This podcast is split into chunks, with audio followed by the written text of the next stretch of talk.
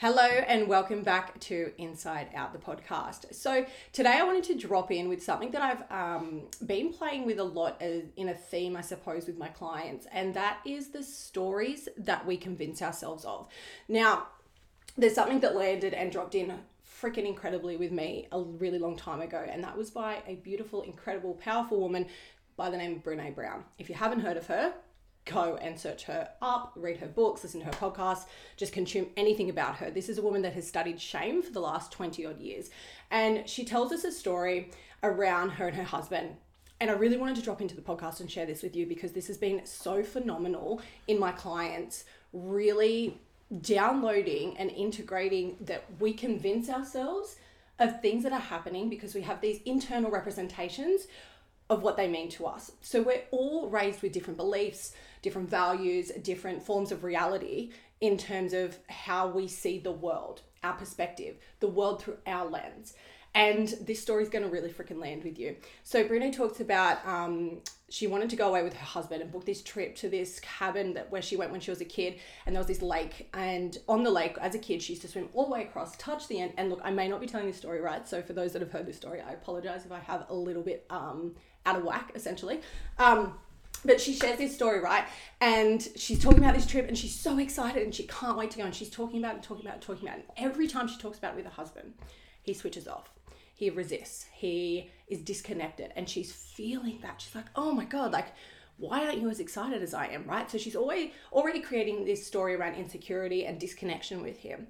And they arrive up to the cabin, and the first thing she wants to do is go and do this lake swim. Show him like that she can do this lake swim because she did it when she was a kid, and she's you know not the fittest she's ever been, and she doesn't look the same as she did before they got married, and all these things, right? But she jumps into a swimmer's, um, and he gets into his, and he's pretty much just like marches off, and he marches to the lake, jumps off, dives across, and swims all the way to the other side of the lake, leaving her behind. Now she's just like creating this story of, I'm so fucking angry. I don't think he loves me does he not like me in swimmers? Am I ugly and disgusting? Is he having an affair? Like, what is actually happening here that he has to get so far away from me when I've done and created this trip so that we have connection and I want to share this memory with him and I want to do this fun thing with him and he's just so far away from me, it's not funny. So, by the time, so he swims to the end of the lake and she's, um, and starts swimming back.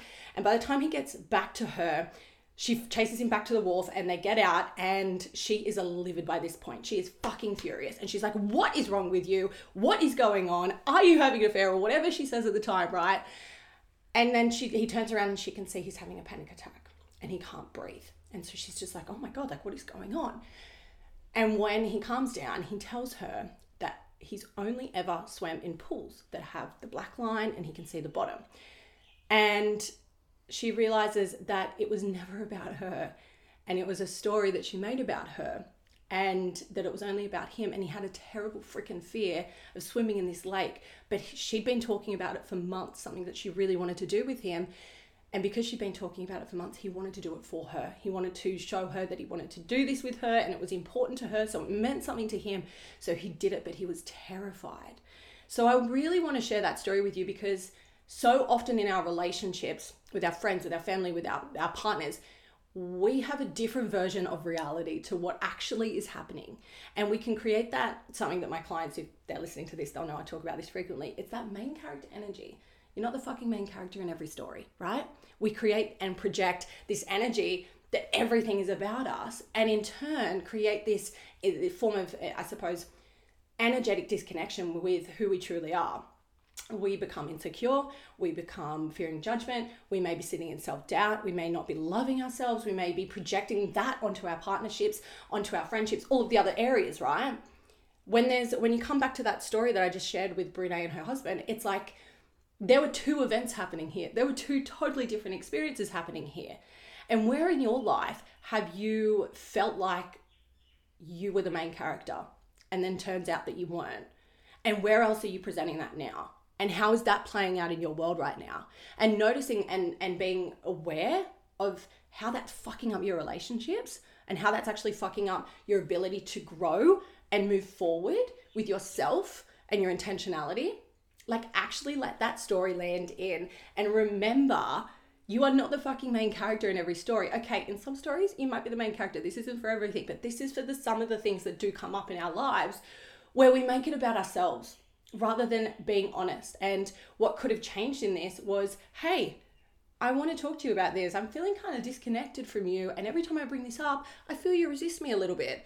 Like, here's the thing that could have solved the problem communication, language, being in the receivership of someone's vulnerability rather than resisting and not asking the questions. It became an explosion at the end, right? Where she was so angry and she felt so mad because she was so hurt and so insecure. When really it wasn't about her, it was about his fears. And what would have happened if he had voiced his fears? I know most of the women listening to this would have been like, oh, well, we wouldn't have done the lake, we would have done something else. And it just would have solved something that had created a really, really dysregulating experience, right? This build up of emotion and build up of emotion. It just could have discontinued that from the beginning with a really, really clear communication and being radically responsible for your own thoughts, feelings, and behaviors. So we would love to invite you like, where are you projecting this energy? Where are you creating this story? And is that impacting your current relationship? Is that impacting your relationship with yourself? And how can you take the control back? That comes back to communication. That comes back to being radically responsible for your emotions, right? And being vulnerable with yourself, asking yourself the question hold on, is this about me? Is this actually about me or is this about someone else? And then that's where you can create the system, like the codes of belief, of self belief, of self trust to go vulnerably into relationships without having to harness that dysregulation and that emotional disconnection, right?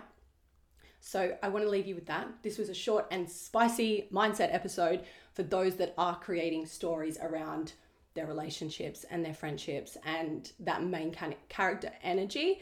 And if you enjoyed this, please, please let me know.